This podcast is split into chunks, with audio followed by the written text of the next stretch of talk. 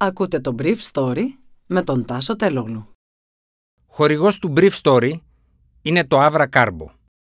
Avra Carbo, ένα ανθρακούχο, φυσικό, μεταλλικό νερό που προσφέρει sparkling εμπειρίες.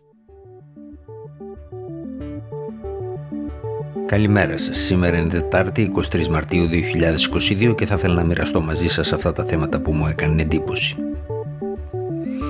Ο Ζελένσκι στο Συμβούλιο Κορυφής του ΝΑΤΟ, χωρίς αλλαγές στα μέτωπα. Ο Δημήτρη Πεσκόφ λέει ότι η Ρωσία θα κάνει χρήση πυρηνικών όπλων αν επιληθεί η ύπαρξή της.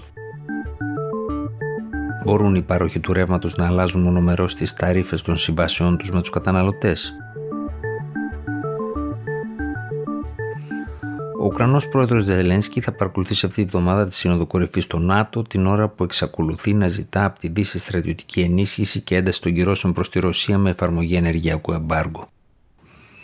Αυτό αποκλείστηκε για μια ακόμα φορά από τον Γερμανό καγκελάριο Όλαφ Σόλτ και την Ουγγρική κυβέρνηση που έχει την άλλη εβδομάδα εκλογές.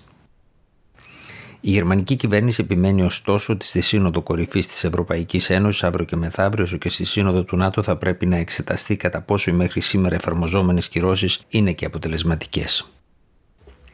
Στα μέτωπα της Ουκρανίας, οι Ουκρανικές δυνάμεις κέρδισαν ορισμένα χιλιόμετρα βορειοδυτικά του Κιέβου, αποδόντα τους Ρώσους που πάντως θέτουν σταδιακά υπό τον έλεγχό τους στο κέντρο της Μαριούπολης και προχωρούν δυτικότερα στον Ντονμπάς.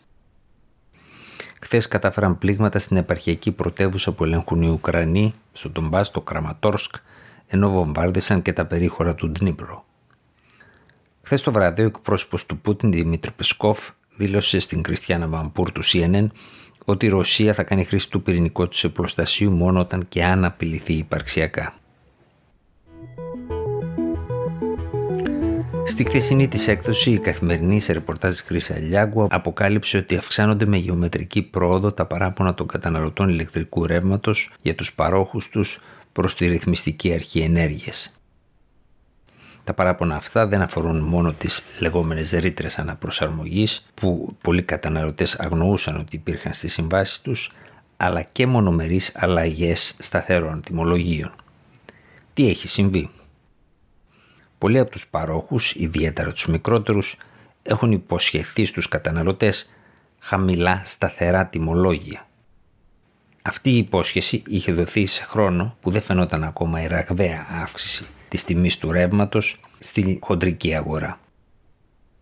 Οι προμηθευτές εδώ και μήνες αναθεωρούν μονομερό τη συμβάση των πελατών τους, αναφέρει η καθημερινή, που επέλεξαν σταθερά τιμολόγια και τα οποία η ενεργειακή κρίση με τις υψηλές χοντρεμπορικές τιμές κατέστησε ζημιογόνα. Στην πρακτική αυτή καταφεύγουν αξιοποιώντας με έναν αυθαίρετο, όπως τον χαρακτηρίζει η εφημερίδα τρόπο, τον κώδικα προμήθειας ηλεκτρικής ενέργειας, που τους δίνει αυτό το δικαίωμα. Στο άρθρο 17 παράγραφος 5 για παράδειγμα αναφέρεται χαρακτηριστικά ότι ο προμηθευτής διατηρεί το δικαίωμα να προβεί σε τροποποίηση των όρων της παρούσης για σπουδαίο λόγο όπως ενδεικτικά η μεταβολή της κείμενης νομοθεσίας και η αλλαγή των όρων λειτουργίας της αγοράς του ηλεκτρισμού. Φυσικά εδώ δεν υπάρχει καμιά αλλαγή των όρων λειτουργίας της αγοράς του ηλεκτρισμού. Αλλά οι προμηθευτές αξιολογούν σαν σπουδαίο λόγο την αύξηση του χονδρεμπορικού κόστους ενέργειας και προχωρούν στην αλλαγή των σταθερών τιμολογίων.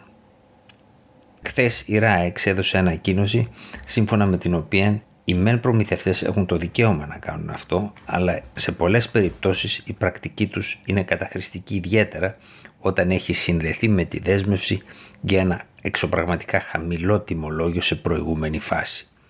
Επίσης, οι προμηθευτές πρέπει είτε με απευθείας επιστολή είτε με ειδοποίηση ενταγμένη στο λογαριασμό να ειδοποιούν τους καταναλωτές τουλάχιστον 60 μέρες πριν.